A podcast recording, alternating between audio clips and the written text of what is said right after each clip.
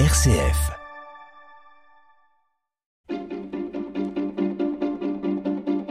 L'agenda des régions, les idées sorties des radios RCF. Direction l'Ardèche, où la ville d'Aubenas continue de dynamiser son centre-ville cet été. C'est ce que vous avez constaté, Vincent Guijon, bonjour. Tout à fait. Bonjour à tous. Oui, avec euh, une programmation très éclectique, le centre-ville albenacien est très vivant en cet été 2021 avec énormément d'animations et de rendez-vous euh, à destination de tous les publics, notamment euh, tous les vendredis de l'été avec les concerts des vendredis de l'été. Ça ne s'invente pas. Et ce vendredi 30 juillet au soir, c'est le concert très groove et très attendu aussi de la formation Je s'appelle Groove qui vous sera proposé. Ça se passe sur la place du château à Aubenas à partir de 20h. C'est gratuit, bien sûr et c'est à ne manquer sous aucun prétexte. Cela peut être euh, l'occasion de venir découvrir la capitale du Sud Ardèche sous un angle nouveau, ou tout simplement de savourer une glace sur la très belle place du château, qui vaut le coup d'œil, même en nocturne. Bah ça donne déjà le mot à la bouche. Merci euh, Vincent Guijon. Elle est considérée comme l'une des plus belles de France pour ses points de vue sur le lac de Vouglan.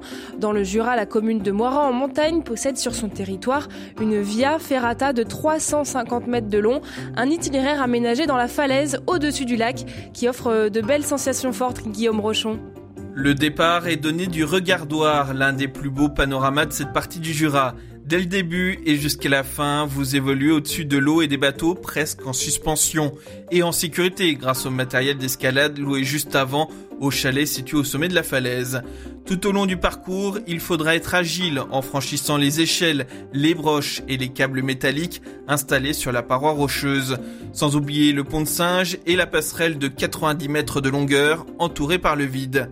Si les pratiquants expérimentés devraient trouver leur dû dans les variantes sportives, cette proposition est aussi ouverte aux débutants et aux enfants qui mesurent plus d'un mètre dix. Des échappatoires ont été installés. Les 350 mètres de cette via ferrata jurassienne n'attendent plus que vous, Clara. Bon, je vais peut-être y réfléchir car j'ai le vertige, voilà pour tout vous dire. Mais j'ai bien noté qu'il y avait des échappatoires. Merci Guillaume Rochon. Allez, direction la Belgique et la ville de Bruxelles. Frédéric Petit de RCF Bruxelles nous emmène aujourd'hui dans une villa bien connue des Bruxellois pour une exposition qui s'appelle Icons. Suivez-moi direction le sud de Bruxelles, sur la belle avenue Franklin Roosevelt, bordée d'arbres et de magnifiques et grandes villas. Nous sommes dans le quartier des ambassades, la ceinture verte de Bruxelles, tout près, le bois de la Cambre et la forêt de Soigne. Avant d'aller vous promener, passez donc par la villa Ampin, hôtel de maître Art déco qui a connu bien des destins, mais qui depuis sa reprise par la fondation Bogossian abrite une salle d'expo reconnue. Cet été, vous y découvrirez l'exposition Icons, des premières icônes d'Europe et du Moyen-Orient aux œuvres modernes et contemporaines.